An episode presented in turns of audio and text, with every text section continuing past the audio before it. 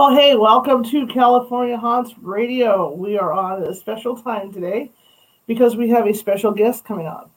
I'm really excited to to invite this gentleman. Um, you know, there's a lot of stuff going on, especially now with everybody stuck home with, with the COVID. Uh, you know, uh, internet bullies, uh, and internet scams, all kinds of stuff. Uh, you know, a couple uh, months ago, we had the scamming scammers people on that deal with the Nigerian love scams, and uh, there's a lot of this going on, a lot of stuff like that. So I'm really excited to have our guest. My name is Charlotte. I'm your host. I am the owner and operator of the California Haunts Paranormal Investigation Team here in Sacramento. But as everybody knows, I'm also a journalist, photojournalist, and so I like to kind of break up my scary shows with real news topics that, that, that mean something to people. And today happens to be one of those days. The other significant thing is today, you might see the image a little clear on the camera, a little different. Uh, the other computer committed suicide last week, and so I'm on my backup computer, brand new computer, and new webcam for that one. So I'm excited. So without further ado, let's get this show started. Hello. Hello. How are you? Nice to have me. Thank you for having me on, Charlotte. And no problem. Thank you for being here. Oh, no problem. And hopefully, all your viewers are both online and COVID safe. That's it. So tell me a little bit about yourself, sir. Okay, my name is Michael Nuccitelli. I work and live here in beautiful Brooklyn, New York. Wear my uh, Yankee cap today. Um, and I am a New York State licensed psychologist. My doctoral degree is in clinical psychology. And what we're going to be talking about today a little bit is about my concept called I Predator, which. I call a dark side of cyberspace concept. I Predator. Now, you're not going to hold it against me because I'm an Oakland A's fan. Your local what? I'm an Oakland A's fan. You're not going to hold it against me, are you? Oh, okay. Well, I, am not. I used to be really into baseball, but I just look the it looks. I know how New Yorkers are about their Yankees. Uh huh. well, um, tell me how you came up with the concept for iPredator. Well, originally back in 2006, I, as I said, I got my doctorate degree in clinical psychology, and I've always had a fascination with what I call the dark side of human consciousness. And religious folks would call it evil. Uh, the criminologists would call it the criminal, or the worst case scenario, the psychopath. Mm-hmm. And back in 2006, I wrote a concept called dark psychology, which I call the dark side of human consciousness. It's available at the website.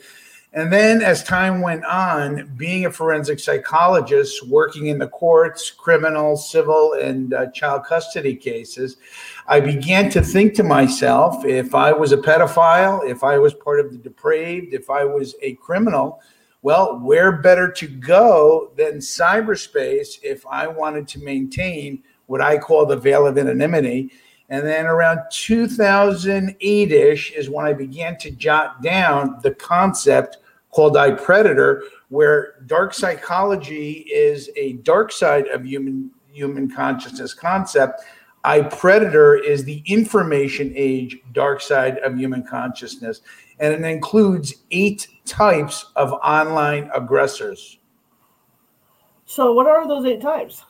Oh, real quick. okay. So you've got cyberbullying, which is the pediatric uh, manifestation of I Predator cyberbullying occurs among children. The adult forms of, of cyberbullying would be cyber harassment, cyber stalking, and internet trolling. Then we have, as everybody knows, cyber crime, cyber terrorism, And then the last two, which are the worst of the worst, at least in my book, is online child predators and online child pornography consumers and distributors. And they make up the eight types of iPredator. What do people, um, you know, we can start with cyber bullies and stuff, and, and then we'll go to the predators, you know, the, the child predators and stuff. What, you know, how, how do they get into people's heads? well, that's, a, that's, that's, a loaded question. I've been working on that, uh, as I said, for over a decade, and hopefully I'll live long enough. Uh, one of the sub-concepts of iPredator is called ODER, and that is an acronym. Offline distress dictates online response. And what I believe, obviously, everything I've created is, uh, theoretical until a day comes where they do uh, research, hopefully to prove what I'm saying. Oder, offline distress dictates online response, basically means however my offline life is going, whether I'm happy, I'm sad, psychiatric, uh, whether I abuse alcohol, drugs, whether I'm under financial stress, having problems in my relationship, I truly believe my offline life, my state of, of psycho, my psychological mm-hmm. state offline directly impacts my interpretation of what I do online. That's called ODER. So I really believe, as it applies to the victim, what I call the target, right. if a person is discouraged, if they are stressed, if they're not happy in their life, they're more apt to go online and and not all occasions, but the more apt to go online and present themselves in that very same way. Mm-hmm. Now, what walks hand in hand with ODER is called the IVI, and that is I predator victim intuition. And what I believe semi predators, and it's on a skill set, it's from mm-hmm. novice to expert. But Charlotte, what they can do is they can go to your social media, they can go to message boards. If you have a blog, if you have a website, if you have an internet radio show, they go on and by scrutinizing, spending time observing, they can ultimately conclude whether or not Charlotte is a good mark and a good target to attack. And that's based on their ability to assess a person's psychology. So that is called the IVI, and that walks hand in hand with offline distress dictates online response. See, that's interesting because, because I, like I said before, I had the people that run sc- scamming scammers on uh, on Facebook on here, and that's one thing that they talk about is that they will, you know, they, they, they, they will search these profiles out, but then what they like to do is, is, is, is get the people away from their family so that they can they can operate. Most certainly, and, and that's a great point, Charlotte. And because really, when it comes to online child predator, obviously it occurs offline, but online as part of grooming, that is the number one task of the pedophile or the child molester is to get the child to isolate. Um, and obviously, by doing that online, and that's when the grooming process begins. But to isolate a child is by far the number one priority of the online child predator. So okay, so you know we we you know the, the isolation. Is, are they saying nice things to them? You know what's being said in these conversations that entice these kids? Well, the, the part of the grooming process, obviously, it's a cornucopia of different things. But essentially, if I'm looking to groom a child, um, obviously, I've done my due diligence as a child predator. I, you know, my IVI, I find mm-hmm. a child that is either angry, discouraged, uh, you know, wanted, and I begin the grooming process real easy, Charlotte. Everything he or she says, the child, they're correct. I encourage them. I anytime they want to talk about their parents, if they're upset with their parents, their teachers, their siblings, anyone. Well, what do I do? I agree and I support it. And I do that over and over and over. And if this is an individual and I can pick up that their self image, they don't feel good about themselves, of course, you are incredibly attractive. Boy, young man, you look much older than your age. You say you're 13 you could easily get away with being a sophomore in high school. By the way, what high school do you go to? And that's how the whole grooming begins. And then what happens? When once they've got him groomed, what's the next step? I'm sorry. What's the next step once they have them groomed? Well, it depends now. The the online child predator, it's I mean, what it comes down to ultimately is mm-hmm. For sexual solicitation. Mm-hmm. That can occur online, that can occur offline. Now, if I am an online child pornography consumer distributor, then what I'm going to do, I'm not so interested in meeting the child offline. I am looking to try to get the child to to behave in a sexually provocative way, either through images, um, and and worst case scenario is through video. And one of the things that we're seeing now, one of the, the biggest trends that are going on, and Charlotte, not just for children, but for adults, it's called sextortion.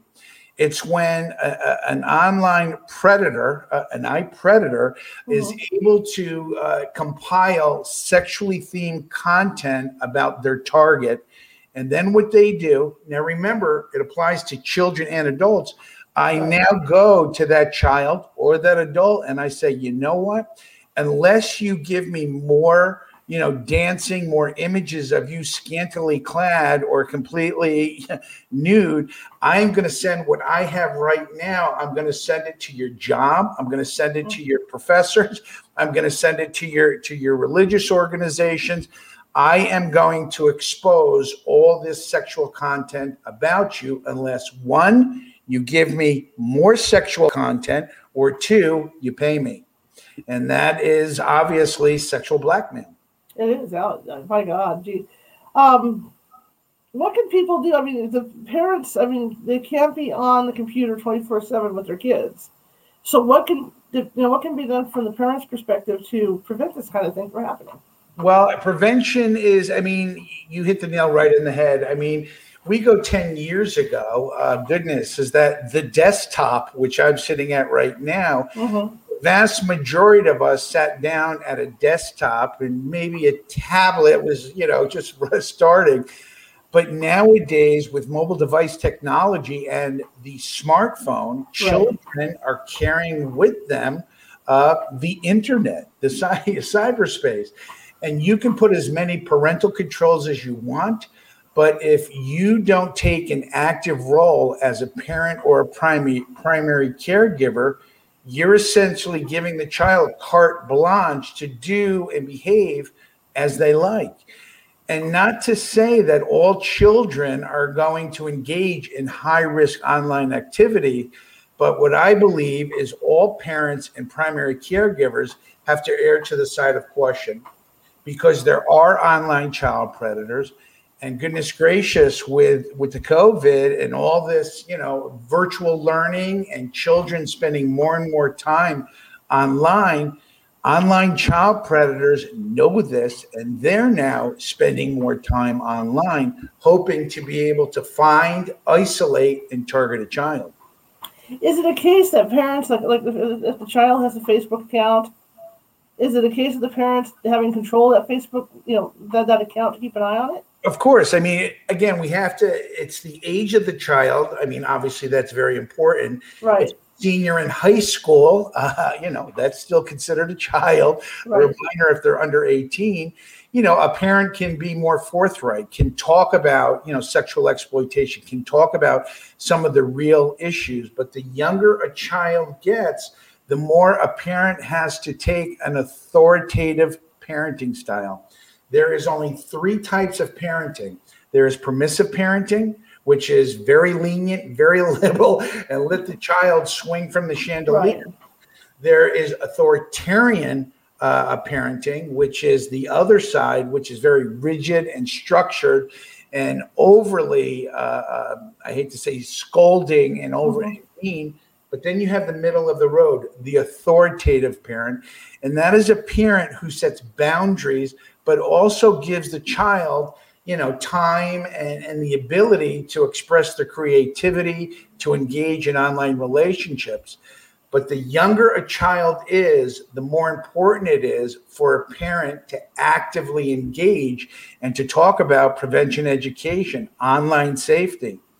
And as we're dealing with children by far and don't get me wrong charlotte you know sexual predators are out there but presently, the most important problem, issue, and it's growing is cyberbullying.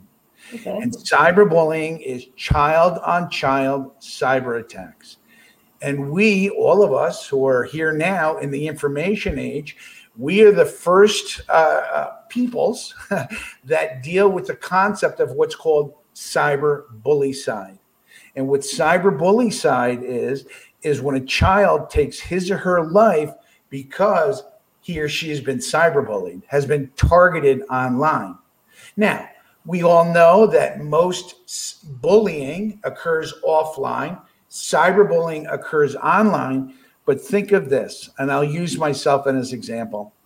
I'm in my 50s, and obviously, when I was a child, there was no such thing as the internet, and I was bullied. So when I was bullied at a child as a child, at the end, I could leave the school, I could leave the sports field. Charlotte, I could go home and I could go, I had had sanctuary. I could go to my friends, my neighborhood, my family, and it was done. Mm-hmm. Not that I felt any better, but at least I had sanctuary. Mm-hmm. Today's children, children of the information age, they're not only bullied at school, but when they leave, they are cyberbullied. And not only are they cyberbullied Monday through Friday during school hours, they are targeted 24 7, 365. So essentially, children of the information age, those that are cyberbullied, there's no escape. That's true. And I was just thinking about, um, I lost the thought, but I was just, oh yes, my nieces. I remember um, when you talk about the different way people raise people. I never raised my nieces per se, but I I, I would get them in the summer, you know, mm-hmm. for a month or so.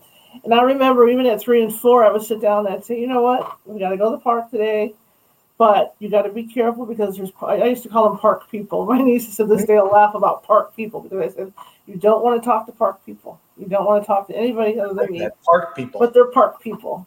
And so, yeah, if you, if you ask my nieces, you know, today they'll go, yeah, we used to talk about park people and all this. But that's mm-hmm. that's how I had them functioning at the park. You know, that they were really observant as, as to who was around them. Well, I mean, when you say park, when you I hear you say park, to me, I just think it would be great if mm-hmm. you know parents, primary caregivers, families mm-hmm. begin to set the boundary with their children. Say, turn it off, go outside, because what's happening is the more time, you know, and there's again, I'm not a big research hound, but right. you know, the present statistics are saying that children spend anywhere from five to 12, 13 hours a day online. Mm-hmm. Well, the more time, and then you throw in online gaming, goodness mm-hmm. gracious. And you know, maybe we can talk about internet use disorder, aka internet addiction sure, sure, at a different sure. time. But children need to be encouraged and if need be told go outside. Because what's happened is and i don't want to get into all the the psychobabble but for me when i was a child and there was no internet well if i wanted to ask a girl on a date or if i wanted to talk to a girl mm-hmm. i had to actually talk to her offline face to face. Now, don't get me wrong, I can recall that it was very stress provoking, but what I was able to learn are basic nonverbal and verbal communication skills, also called interpersonal skills dynamics. Well, today's children and some adults who are now using all the online dating, but specifically with children, mm-hmm. They are not learning how to to converse, to interpret, how to understand the, the hundreds, if not thousands, of different verbal and nonverbal cues that occur in a social relationship. They're just not learning it because everything that they're doing, they're doing it online. Yeah, that, that's absolutely true. And the question, one question that comes to mind, I know the people that don't have kids or, or, or how does cyberbullying work? What do the cyberbullies do? I know, you know, because they've got outlets. There's not only Facebook, you've got YouTube where stuff can be uploaded, you've got, you know, all this other stuff. How does that work? I mean, something, you know, you see the stuff in the movies where they'll get a, an overweight little girl or something, and then they'll just start doing, you know, with embarrassing mm-hmm. stuff and all that, and all of a sudden it's all over the web. Is that how it works? I mean, it's just it's a matter of uh, well, actually one of the philosophical questions I think about all the time is did the adults teach your children or did the children teach the adults? Um, you know, and at the end, at my website a couple of years ago, uh, I have 42 different cyber bullying tactics where different ways, uh, you know, types of cyberbullying. Most importantly, though, in relationship, and, and I'll address what you're mm-hmm. what you're asking, but there are, are three plus types of cyberbullying related to cyberbullying, a triad. There is the cyberbully, who is the offender. There is the cyberbullied, who is the victim, the target. Mm-hmm. And then there is the bystander. In today's uh, world, I believe, for when it comes to children of the information age, 100% of children either, and these are the bystanders, either know a target, a cyberbullied, or know a cyberbully. Bystanders are the vast majority of children who know what's going on and do nothing about it. Now, as I said earlier, that three plus, that small segment, Charlotte, is what we have to encourage, is called the upstander. The bystander knows about the cyberbullying but may be too afraid to confront the cyberbully, can you know go to a teacher, go to adult because they're afraid they will be seen as not cool, or possibly they may be targeted. The upstander, which is a small percentage of the bystander, they do something about it. They, their self confidence, their ego, they stand up and they go to a parent, they go to adult, and goodness gracious, some actually confront the actual bully. That's what we need to encourage is the upstander.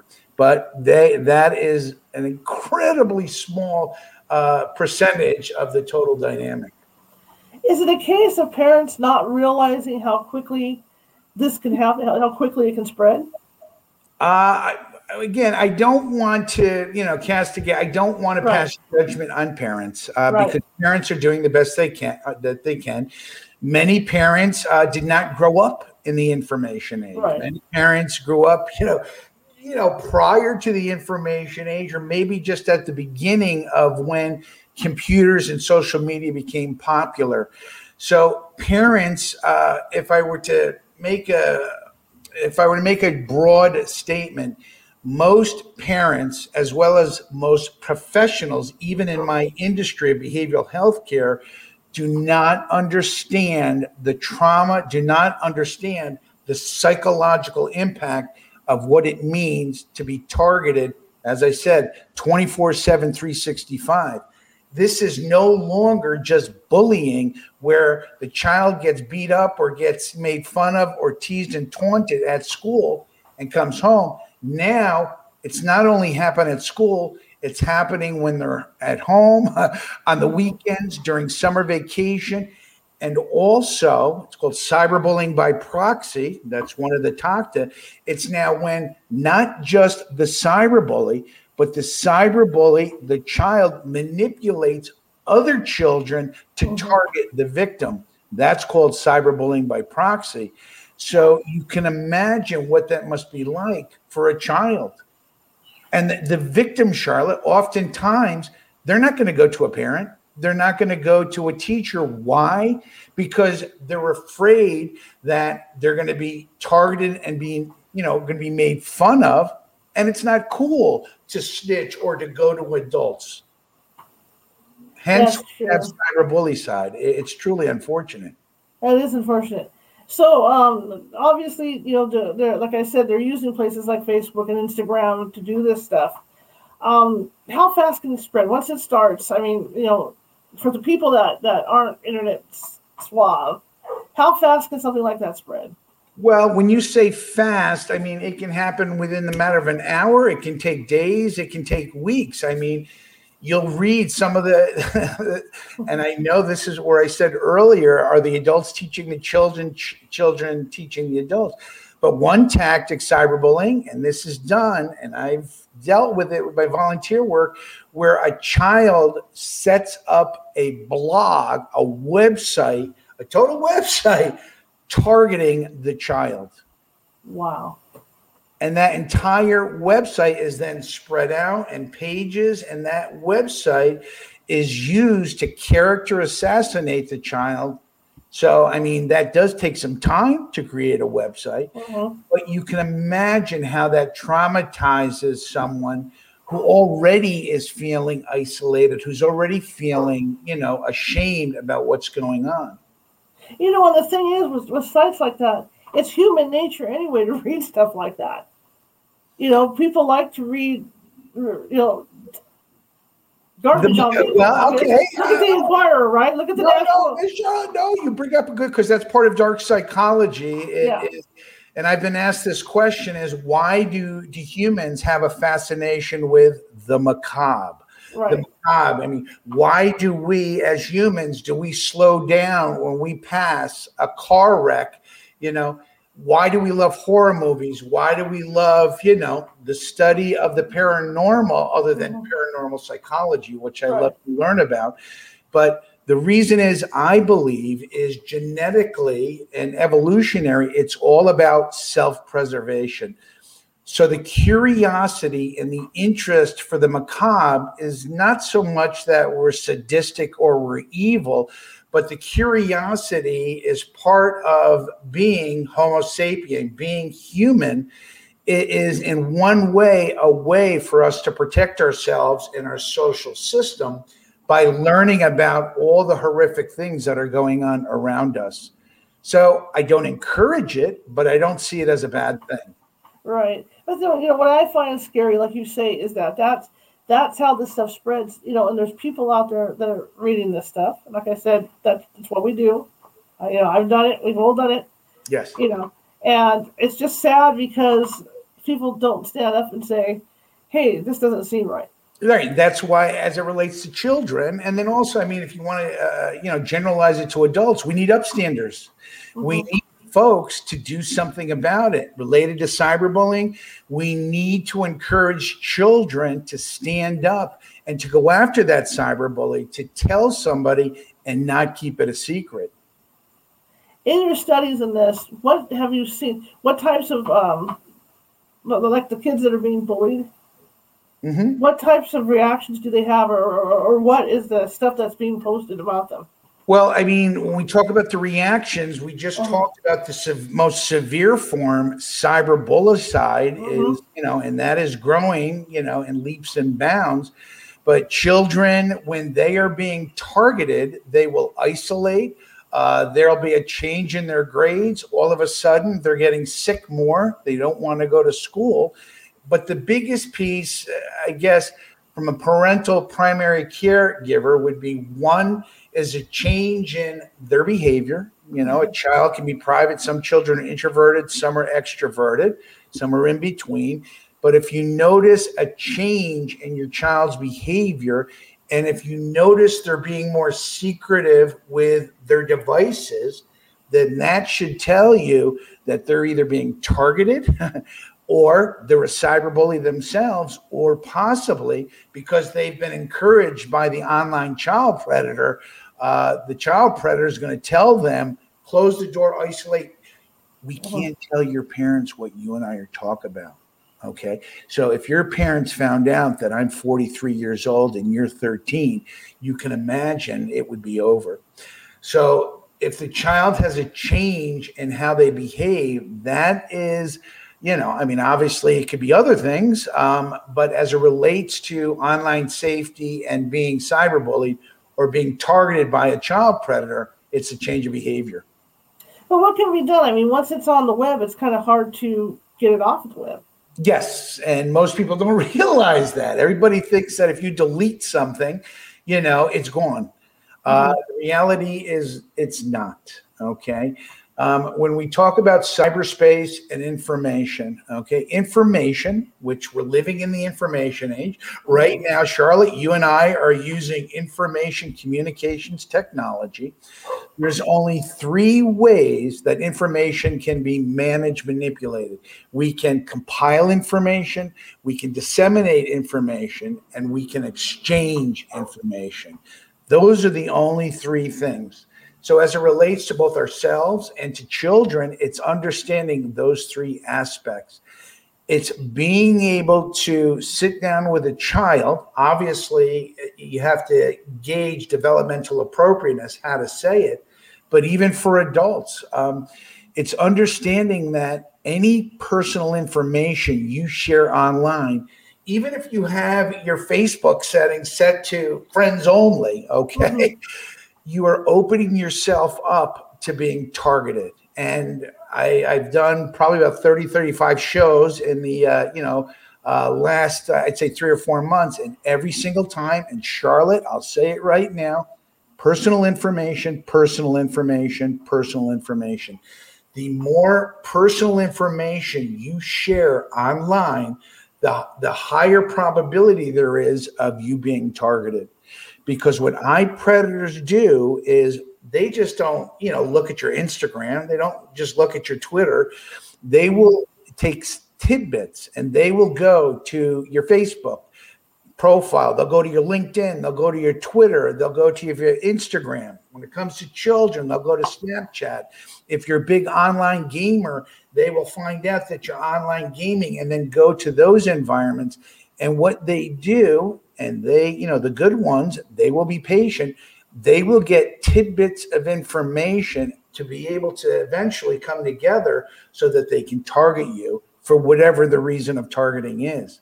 So the less personal information you put out there, the better off you are. Now, for celebrities, for public figures, for folks that have, you know, radio programs such as yourself, right. okay?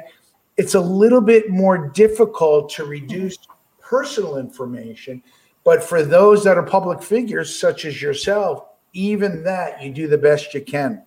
So I recommend all your, your viewers, when you have time, is go to every one of your social media accounts and see what personal information uh, do you have available to others and get rid of it. Mm-hmm. Yeah, I try to put uh, very little personal information, no phone mm-hmm. numbers, no addresses. I'm very funny about putting the location on there too. Mm-hmm. You know, as far as that goes, because I know I, I do have a public profile, but I have to. Of course, because I'm know. doing this stuff. You know, so. And, and you know, again, if, if you're a public figure, a personality, a politician, you're Dr. Nuccitelli, who's trying to educate folks about online safety. If you go to any of my social media accounts, I never talk about personal information. Every other day, I post my, I'm a Navic graphic designer. For the last years, every other day, I post two uh, online safety themed, uh, what are called PSA, uh, that are free for anybody to download. You will never see me, I'm not tooting my own horn, but you'll never see me talking about going on vacation, uh, engaging, getting in an argument with a girl, uh, having problems at my job. You will never see me, and I encourage all of us to never talk about that online, even if you think just your friends can see what you're talking about, because there's no way to ensure that that's what's happening. That's true. I, I agree with that percent. Let me ask you. Um, so uh, I don't think people realize how frequent cyberbullying happens with kids. In your studies, how how frequent is it? I've heard again. I'm not a big statistics okay. guy because you hear such a vacillation. Is but roughly anywhere between 40 to 70 percent of children um, if they haven't been cyberbullied, they know somebody who's been cyberbullied. I believe, I could be wrong, it's actually 100%. Wow. Children of the information age, if they're not cyberbullying somebody, if they're not a target of being uh, of being cyberbullied, then at a minimum they are bystanders. They know that cyberbullying is occurring but I would venture to guess that anywhere between, and I've read anywhere between 40, 60 plus percent of children are concerned about getting targeted online, but I don't have the accurate numbers. And again, it's not just children, it's adults too. Almost certainly. Um, and obviously, the adult forms of bullying is cyber harassment, cyber stalking, and internet trolling, which cyber stalking uh, is really of those three are the most dangerous because cyber stalking, all right, which is can either be uh, online surveillance, uh, habitually, persistently, obsessively, you know, contacting somebody, but the third, which is the most dangerous when it comes to cyber stalking, is the direct or indirect threats of physical harm and doing that repeatedly. So when a cyber stalker is targeting you, if he, I'll don't get me wrong, there are mm-hmm. she's, but the vast majority are still men. Mm-hmm. But when he begins to imply, if he begins to overtly says, "You better, you know, Charlotte, you better check your back tires to make sure there's no nine penny nails in those tires, or check your brake lines," there's that. That is the direct threat of physical harm. But then the indirect threat is where I'm not essentially coming out and verbally saying, I'm going to hurt you but I say things that create tremendous fear. And when that's occurring, that's cyber stalking. Now, obviously, that can occur with children in cyberbullying. In fact, that's one of the, the 42 cyberbullying tactics. But when it comes to adults, cyber stalking is very serious and can, you know, really lead to physical assault and harm. Is it true with webcams uh, that they may be watching you through your uh, your computer webcam without you realizing it? Uh, well, okay, that can occur, uh, but that is only in very, very extreme situations. In order for that to occur, the person, the iPredator, either he has enough money or he himself is tech savvy enough to do that because you're talking about real black hat hacking to mm-hmm. be able to do something like that. So, is it possible? Yes. Is it probable? Almost zero, but it is possible, certainly. Because I was going to say, you hear about that with webcams. You also hear about that with those with those nanny cam things too that people have on their babies. Of course, yes. So it, it can be done. Um, but does that mean that you don't go online, you don't use webcam, you don't do educational interviews like this? No, you get, you know, my webcam has a little thing, a little thing that I closed to hide. So when I'm not using it, I keep it closed. But people that are anxious, people that have a proclivity towards paranoia, it can actually move them to where they don't use the internet. Mm-hmm. See, this is all interesting to me, you know, because I, I, I covered crime in courts for six years, working for a newspaper, but I never had to cover anything involving cybercrime or anything like that because it was still too soon. You know, um, right. I remember, I'm in my 50s too, and I remember when we were first able to actually put go live video online. You know, that's mm-hmm. that's where I'm at. You know, uh, my my last job that I had. So everything has happened so quickly within the last you know, seven, eight years, you know, to bring all this up. And that's why and I think.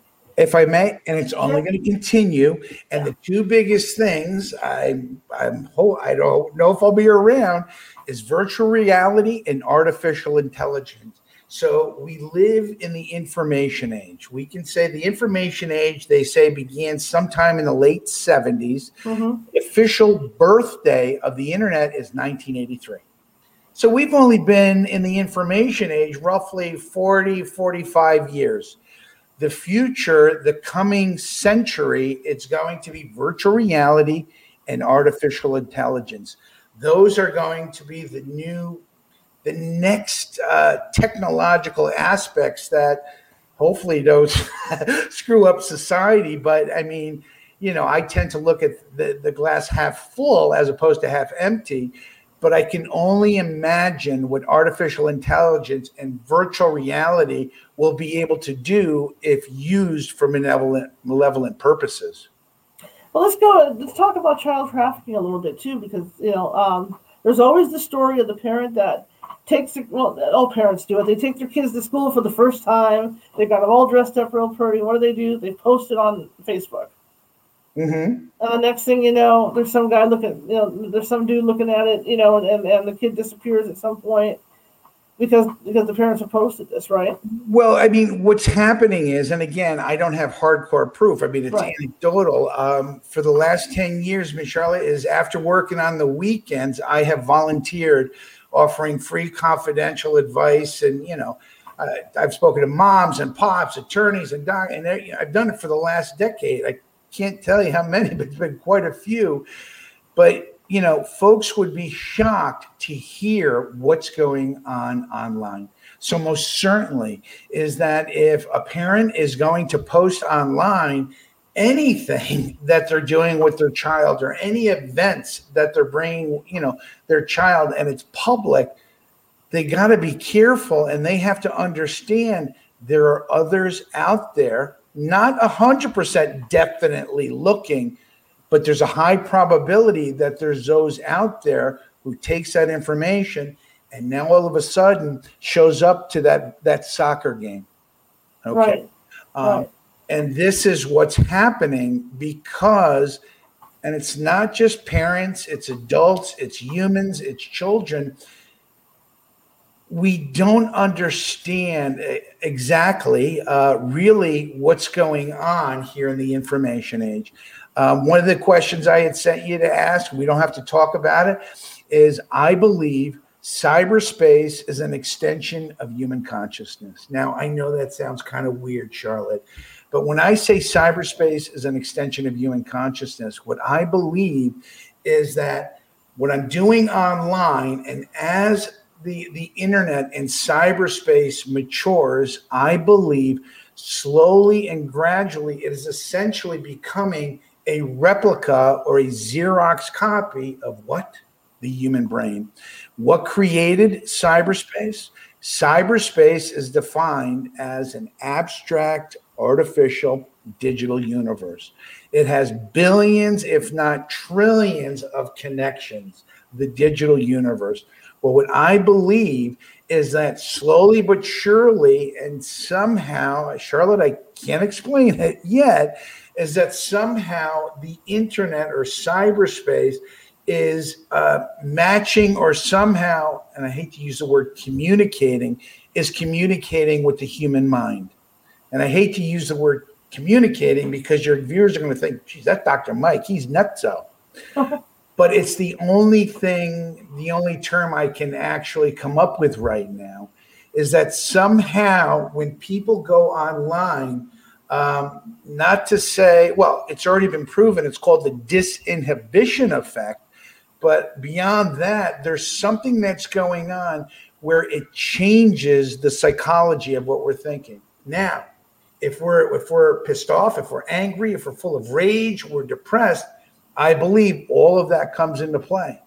And if you're a child, for the parents, a child that's going through puberty, that is mm-hmm. prepubescent and going through puberty, and that time is when identity formation occurs. Obviously, maturity, puberty. Mm-hmm. Well, I believe that children, as part of their identity formation, it is now directly being impacted by their online presence and their online life. I can't prove it, but Charlotte, in terms of my volunteer work and folks that I, have helped and what I've read, I, I see it happening. You know, it makes sense. I. I, I wasn't asked you about it, but that topic fascinated me too. It makes sense because when, you, when it comes right down to it, all this stuff was created by, by humans, and mm-hmm. the scientists, the way scientists think, I you know. I don't, I don't want to say it. I, I knew a guy in high school that I dated for years, and he was really, really intelligent. And they would lay it out like, like a human brain mm-hmm. as far as making the internet because you'd have the one main channel and everything else would branch off from there, just like the nerve endings, you know, go through the brain and all this. So what you're saying makes a lot of sense.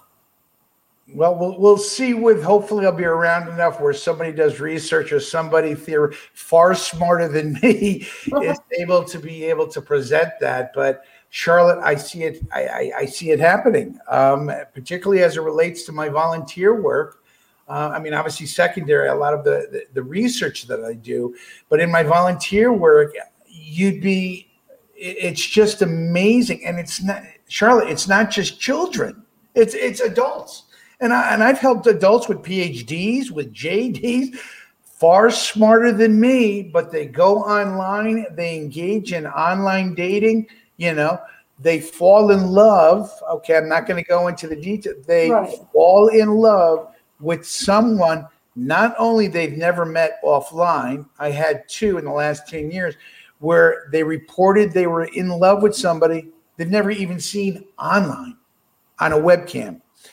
Um, so this tells me a little bit that there is a lot going on in cyberspace in terms of the relationship with our mind, uh, aspects of the brain, and what you know, what I believe, well, what is called subjective processing, our perceptual sunglasses. Um, all of that is going on. And because it's the beginning of the information age, we're at the beginning of a period of history that is likely to last centuries, mm-hmm. uh, we know so very little about it.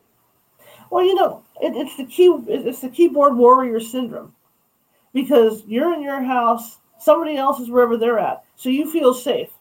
Yes, yes, the veil of anonymity, and because I feel safe, I can behave in any manner I.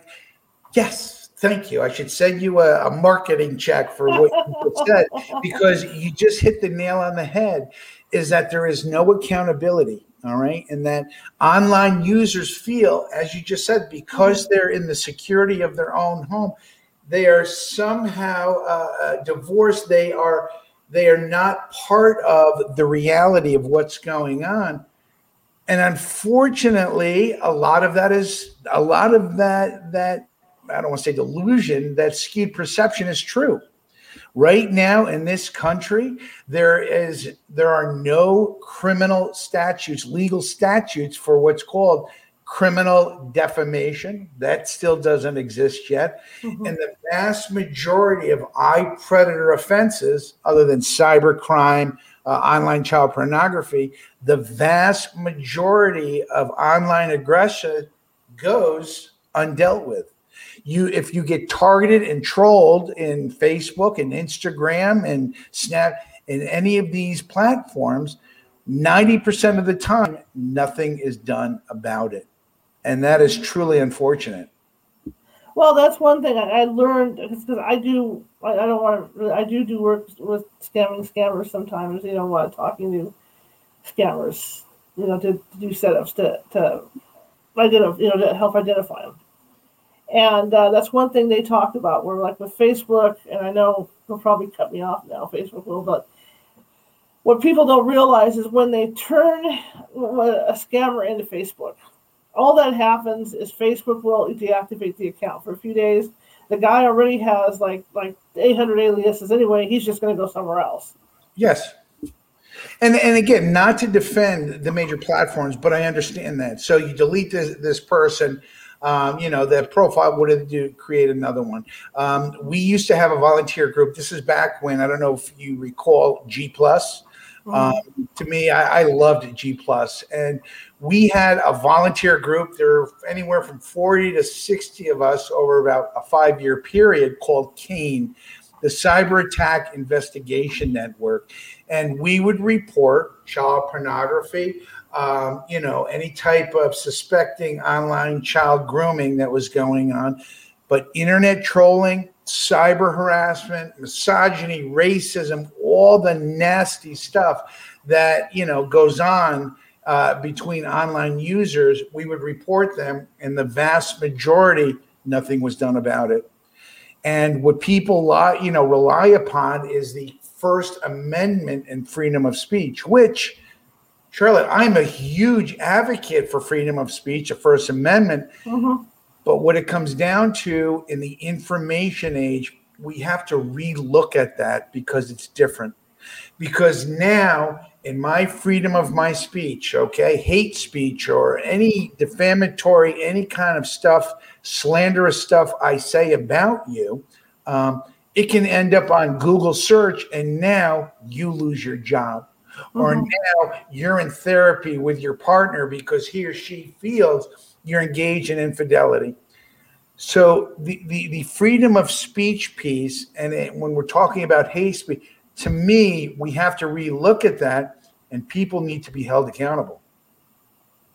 How do you think that's going to happen? I mean, I know, like I said, with the work that uh, you know, following that page on Facebook that that I follow, a lot of their um, philosophy is that they're smart enough to figure out the original pages from these predators because some of them some of the Nigerian guys are really shaky to where they'll actually link their own, you know, inadvertently link their own profiles these days. Mm-hmm. And so what they'll do is they'll they'll find the profile, take the pictures, the, the, the actual pictures of the scammers, and post them. That way it brings them that way it brings it forward so people can actually see what these guys look like. You think things things like that need to be done? Well, sure. I mean, again, and, assuming that that picture of that profile on that social media is the actual person, mm-hmm. of course. I mean, any type of activism, activism to confront, you know, cyber harassment, internet trolling, um, I support. Now, will it work? I don't know, but unfortunately, Charlotte, we. we still do nothing about it. Are the platforms responsible? Yes. Are we responsible? Most certainly. It is up to us, as we talked about a little bit earlier related to cyberbullying, we need to be upstanders, you know, upstanders. We need to confront these individuals. We need to do something about it. But unfortunately, a lot of it is not addressed and it falls on deaf ears. And what are, I, I, it gets me frustrated when I talk about this, Charlotte. The vast majority of folks that I help, okay, I would say anywhere between 60 to 70%. The vast majority of them, when they call Dr. Nuccitelli, they have already been to law enforcement. Some of them have been to the court systems. It's fall, fallen on deaf ears. Most importantly, their loved ones, the family system has said to them, You're being melodramatic. You're, you're, you're crazy. Maybe you need to talk to somebody. You're being hysterical. Delete it, turn it off don't be on the internet. Now, how is that possible to not be on the internet? Dear God, we live in the information age. Mm-hmm. And most of our livelihood is spent online. But over and over again, I hear folks calling, you know, when they call, telling me that they've been told by their husband, their wife, their father, their mother, you're just blowing this out of proportion. You're being histrionic. Mm-hmm. And what's happening is is the victim is being re-victimized. Hence, we call it victim shaming. And this goes on for a large percentage of the cyber attack. Well, I was just thinking, um, you know, the technology, you know, perhaps as far as these places like Facebook and Twitter and all this other thing, the technology isn't there to really. I mean, there's just so there's just so much traffic coming through their sites. They can't check everybody, obviously. And I was just thinking about Star Trek, and as, as, as, as far out as that is, but um, to the point that they use retinal scans. And maybe the technology might get to that point, and that'll simmer a lot of that down too. Which would be great, but until yeah. that happens, what I believe has to be happen, you know, and I and I don't have the actual article. Somebody had sent to me is that Australia is looking to hold uh, social media platforms accountable. Mm-hmm. That's what we need to do. And then it's up to the social media platform, whatever the platform is, is to create a methodology to do something because nothing is being done about it. And it's right. your responsibility. Don't get me wrong, Charlotte. I love Facebook. I love Instagram. I love Twitter. I've got Tumblr, Pinterest, and that is those are my portals to educate people. Even right now, we have Zoom. But when it comes to social media platforms, they have to take a more assertive, proactive role to help. Because if they don't, eventually, uh, folks are going to go elsewhere and may, in fact, actually turn it off. Yeah, I agree with that 100%. You know, I noticed with Facebook, when you open up a business page, mm-hmm. the, the, they'll run a spot check on the business name and everything. You know, they'll either say yay or nay with it. Right. If there's well, another business with that name it's a shame that that they can't do that with with with, people. Identity verifi- yes, identity verification would be yeah. wonderful. Um, that's not being done. Um, again, there are a multitudes. Uh, when I'm saying Charlotte is asking if I was in front of the big six or seven, is do something. Well, what do you want us to do, Dr. Nuccitelli? Well, let's talk about what can be done nothing is being done and that needs to change quickly because as it relates to children children are committing suicide because they're being taunted online mm-hmm. people are losing their jobs. People are, you know, young folks are not getting admitted to colleges. Not that college admission boards are supposed to do Google searches, but they do. And when Mhm. they find any type of slanderous, you know, any type of defamatory content about a potential candidate, sorry, they're crossed off. And this is a harsh reality. I agree with you. And like we, said earlier, you know, it used to be you could just go home and hide and it, Right. it would go away. But now, no matter where you go, it's going to follow you. It doesn't matter. I mean, you could be applying for a job 10 years later, you do something stupid. Right. You know. And you, Charlotte, you said earlier, and now that negative content, okay, we go back to how we have a fascination with the macabre. Right. Well, positive content information about Dr. Nuccitelli, uh, it's okay. But negative content, something that is salacious, uh, people are going to click on it, click on it, click on it. And what does that do? It raises the search results, the page ranking. So now you put in Michael Nuccitelli, and all of a sudden, you know, first page Google, I am a pet, blah, blah, blah, blah, blah, blah, blah, blah. Um, that needs to change. Well, you know, a perfect example of all this was the election. the Yes. stuff that was coming through and the trolls that would come on and bait people and people would, would, would fall for the bait and each one of those posts from those trolls every time they clicked on it fall for the bait it would go up higher and higher so that when you went into the comments on these things that was the first thing you saw Correct. And trolls, the internet trolls, is actually you can get. A, I mean, I don't. I don't think if you open onto Indeed or Monster.com, you could get a job as an internet troll right now. Mhm. But there are internet trolls that are employed. They're paid to create disinformation campaigns, to put, you know, to character assassinate people. And oftentimes, you know, they're politicians, they're celebrities, they're public figures. But then again, there are also those that are small business owners. They're not millionaires, but their competitor who lives in that same town, or maybe you know a, a community over, hires somebody to defame, to slander, and to character assassinate that small business. That's being done.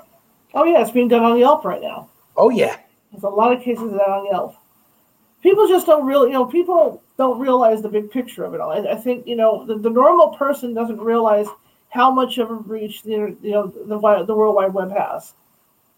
Yeah, and Please it, and it, it's uh, again, it's amazing. And I, you know, I, I have I have people that I've helped not only my volunteer work, but I have associates who've been targeted, and these are you know very intelligent people, Mhm. um, and they go to you know law enforcement, and it falls on deaf ears. Where law enforcement essentially says, unless somebody has a knife to your throat, there's not much we can do you know and again i, I i'm not uh, trashing law enforcement but Mhm. we need to have some type of cyber criminal or i hate to say iPredator elements within law enforcement so that when people go and they report something one they're believed two mm-hmm. something is done about it The thing is, though, when, when you think about that, the the amount of manpower they would need to do something like that, I think that's what makes it prohibitive for law enforcement to really get involved with this stuff because, you know, like I like I said, it's such a vast thing, and there's probably so many people. I mean, just in my little area that I live in, there's probably maybe 10, 15 people that are being cyberbullied. You're you know, correct. and then, then to go to law enforcement, they'd have to do the same research we're doing, get online and have to go through all that and trace it and get the FBI to trace or whoever does the tracing, Homeland Security or whoever, you know, is doing that tracing. So, Well- I mean, it's a lot of man, man hours. one of the ideas I had, not to toot my own horn or whatever, for and this a couple of years ago, uh, it's called IP thirty one forty one. Uh, last time I checked, it's been a couple of years. There are 3,141 counties in the continental United States. Through federal, state, local, private funding, what I believe every county in the United States has a clinic or a facility where, where folks within that, that county can drive there, they can sit down, they can present what's going on, they are listened to, they're believed, and if it's and if it's evidentiary enough to where they are being targeted and victimized, something is done about it. So IP 30, 3141 would not only help individuals who live in every county of the United States, but it would also have a mainframe central network to where if terrorist or cyber terrorist attacks, you know, information about that is being found out. So it would also be a great reporting mechanism. So that's an idea. Whether that'll ever be considered, I don't know. It sounds that would be a great idea. Just something to help people along. What do you say to people who um, suspect that this is going on? What what can they do? Well, first and foremost, depending when you say suspect what's going on, I mean, again, there's eight different types of online assailants, online right. aggressions, but you know, um, when, when it comes to the iPredator, depending on what it is, um, it is to report it. It's to go to your local police department and to report it now. 95% of the time, when you report it, they're going to look at you, they're going to roll their eyes, and they're like, oh my goodness, you know? And I, and again, please understand, Cheryl, I'm not putting down law enforcement. I support the blue. Um, but they are not uh, trained, they are not equipped, and they're certainly not staffed to deal with iPredator attacks. So the most important thing is, at a minimum, no, they are almost likely going to minimize it unless it's child pornography. Um, they're going to minimize it, but what you want is to leave with a document, a complaint, so that it was filed. And what you begin to do, and unfortunately, there isn't a smoking gun, Charlotte, is to begin to create a profile or a dossier in hopes that a time comes that the iPredator is going to slip up and do something truly illegal, whether it's against you, a loved one, or somebody else, that you now have evidence. Because that is the biggest, that is the biggest piece that law enforcement and the court system say, what is your evidence? I was just thinking that when you were saying that, you know, like um, taking screenshots, you know, when you're having these conversations with these people, make you know, like I don't know if this you know, I'm just I'm just throwing this out there. You know, taking take taking screenshots, taking screenshots of, of, of, any conversations you have with them that are yes. typed in, stuff like that. Right. But it's also knowing if you're again, you know, if you're practicing online safety, if you're not disseminating, exchanging, compiling personal information, right. again, you know, hindsight's 2020, you should have a lower probability of that. But it's understanding that law enforcement and the court systems are looking for evidence. So if you're going to compile information, you don't want to walk into your local police department or talk to your court clerk or a local clerk with 500 pages of documents. You want mm-hmm. to have it between three and five pages, all bullet point. Number two, it's understanding that law enforcement and the court system are probably going to poo poo it. They're going to minimize it and they're going to say our hands are tied. Okay. It doesn't mean you're crazy. It doesn't mean, you know, that you've lost. But what it mm-hmm. means is our society is not dealing with what it means to be cyber attacked. Another question I had, real quick, too. Um, you know, look, the, the standard places people hang out are Facebook. You know, you got Instagram, you got Twitter. Like, like you say, there's there's a few others, but is a sign, you know, like when you go and see your kid's computer and you realize that there's something else lo- loaded on there, like Cloud Hub, or one of these other like meeting sites that that that isn't the norm. You know, would that be something to look into? Oh, sure. I mean, I believe I, I, I disseminated a, a, one of my silly images is that in our proverbial Rolodex, we all used to have our doctor, or our accountant, our dentist, our veterinarian if we have pets. Now, what you need to have in that proverbial Rolodex is a information security professional or a digital forensics professional, mm-hmm. or the shift is now being called a uh, a certified ethical hacker. That's mm-hmm. again, it gets certified here in the United States. It would be an ethical hacker to where somebody that you can drive to in your community to where you can sit down and not only get educated about yourself but also get help if something gets if you get targeted. Well, that's the thing, and, and people don't realize too, just like with the romance scammers that are out there, uh, they want to lure you away from Facebook. Of they course, lure you away from the mainline stuff. They want to put you isolate their chats. Yeah. In these, yeah, these chat rooms. That is the the iPredator's primary goal. Again, obviously more so with children, but with right. adults, is to isolate.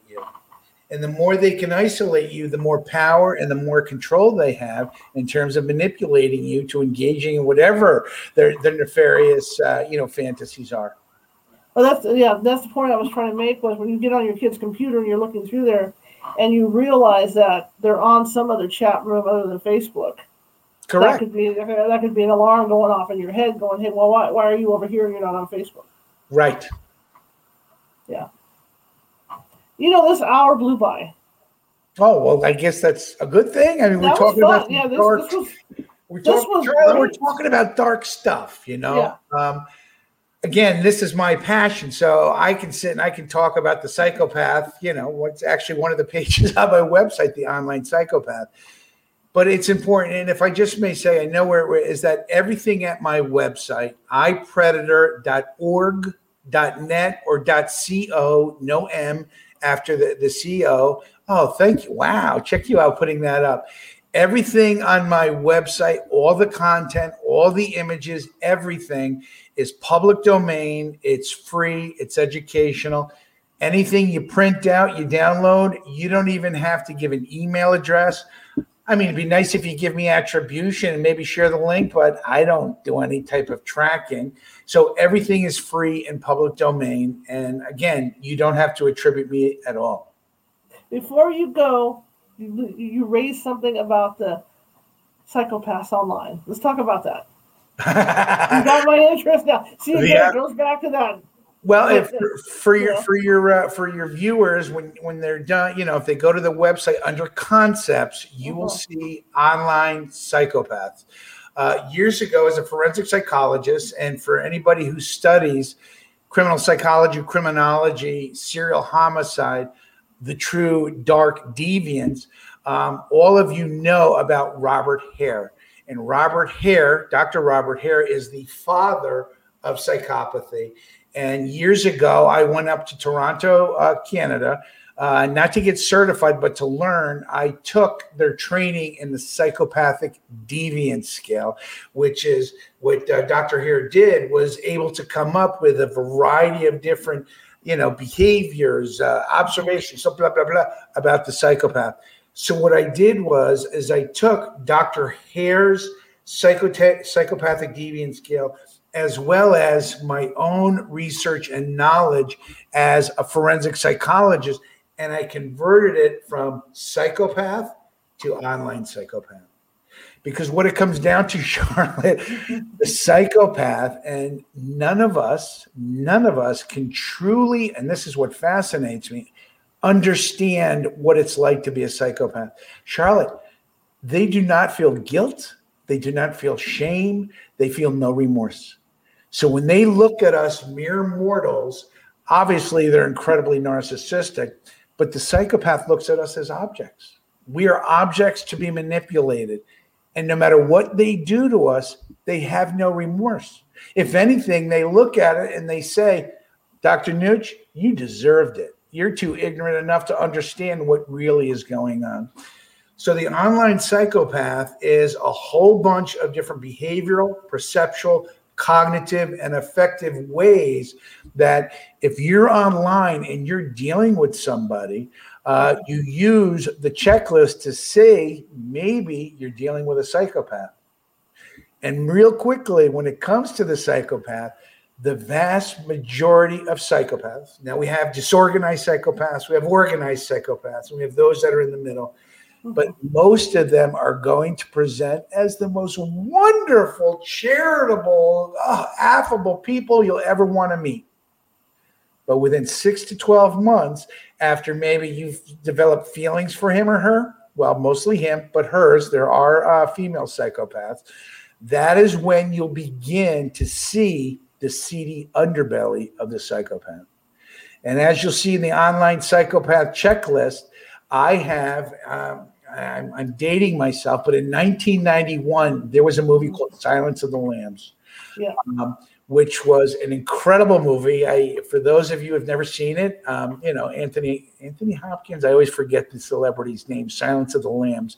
So he was an MD psychiatrist. The the antagonist, uh, Dr. Hannibal Lecter. There's actually a, a TV show I've never watched, but Hannibal Lecter was a brilliant, high IQ serial killer. All right.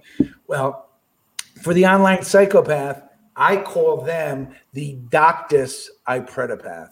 They are psychopaths that are brilliant, they are affable, they are socially adept, and most importantly, they are expert and tech savvy. So not only are they good at hacking, they are good at IVI, they are good at manipulating technology, even if it means, as you said earlier, going into your webcam the Doctus Ipredopath, which is the mm-hmm. smallest, the most advanced of the psychopath, we have yet to see the true. Uh, well, we'll see. Hopefully, I'm wrong, but there's always been psychopaths. Uh, mm-hmm. Uh, there's always been serial homicide. Now, living in cyberspace, where else is the psychopath going to go? the same place that a criminal will go is mm-hmm. cyberspace because I have the veil of anonymity. Interesting. I was thinking about you say psychopath. I was thinking about the sociopaths too. Well, some people. I mean, yeah, like you say, the charming people, ones, real charm. Yeah. Yeah, some people subscribe to the notion that the sociopath and the psychopath are different, which is cool to me. I see it uh, the the sociopath. I see it as just the psychopath, and I see it on a on a continuum of being socially affable. Um, so what we see as the sociopath, they tend to be the to me, okay, the psychopaths that are just very charming are very, you know, interpersonally skilled at talking to people. That's what I see, you know. But however you call them sociopath, psychopath, however you want to define it, no remorse, no guilt, and no shame. And that is what's amazing about them. My gosh, thank you so much for coming on. I learned so much from you. Thank and you. Talking about and it's something that needs to be put out there because it's happening all the time. You know, you're forever reading newspaper articles about some poor kid that and they're committing suicide over this stuff from being bullied. It's, it's just awful, and people don't realize the extent. Like like like we said earlier, you just can't delete these accounts. You can't go on and delete each video because there's a copy of a copy of a copy of a copy of a copy something somewhere. Correct. And you cannot, you know, there's no place to run from with this stuff. So I'm so happy you came on. I would love to have you on a, on a future show. I'd be honored thank you. To talk about this stuff if you're willing. But um, thank you so much. And uh, show everybody your website again so they can check it out. Okay, it's uh, you're going to show that it's ipredator.org, .net, or .co, no M. Boy, that looks good. Thank you for doing that, Charlotte. No problem. No problem. Thank you. Thank you, and thank you for coming on. I really, like I said, I really appreciate it. I would love to have you on again. You know, maybe next month, the month after, and talk some more about this stuff because there's a lot of it going yeah. on, and it needs to be out there. There's plenty for us to talk about. Thank you. All right. Well, thank you very much, sir. I appreciate it. Have a good one. Okay, guys. Well, that was a great show. I enjoyed it. I learned a lot. I hope you did too. Uh, looking to Wednesday, we're going to be on at 6 p.m. Pacific time Wednesday, and we're going to be talking. Now we're going back to paranormal. We're going to be talking about time slips and and, and, and, and openings in the sky and stuff like that with with with, with my guest. So look out for that, and I will see you on Wednesday. Have a good night, guys.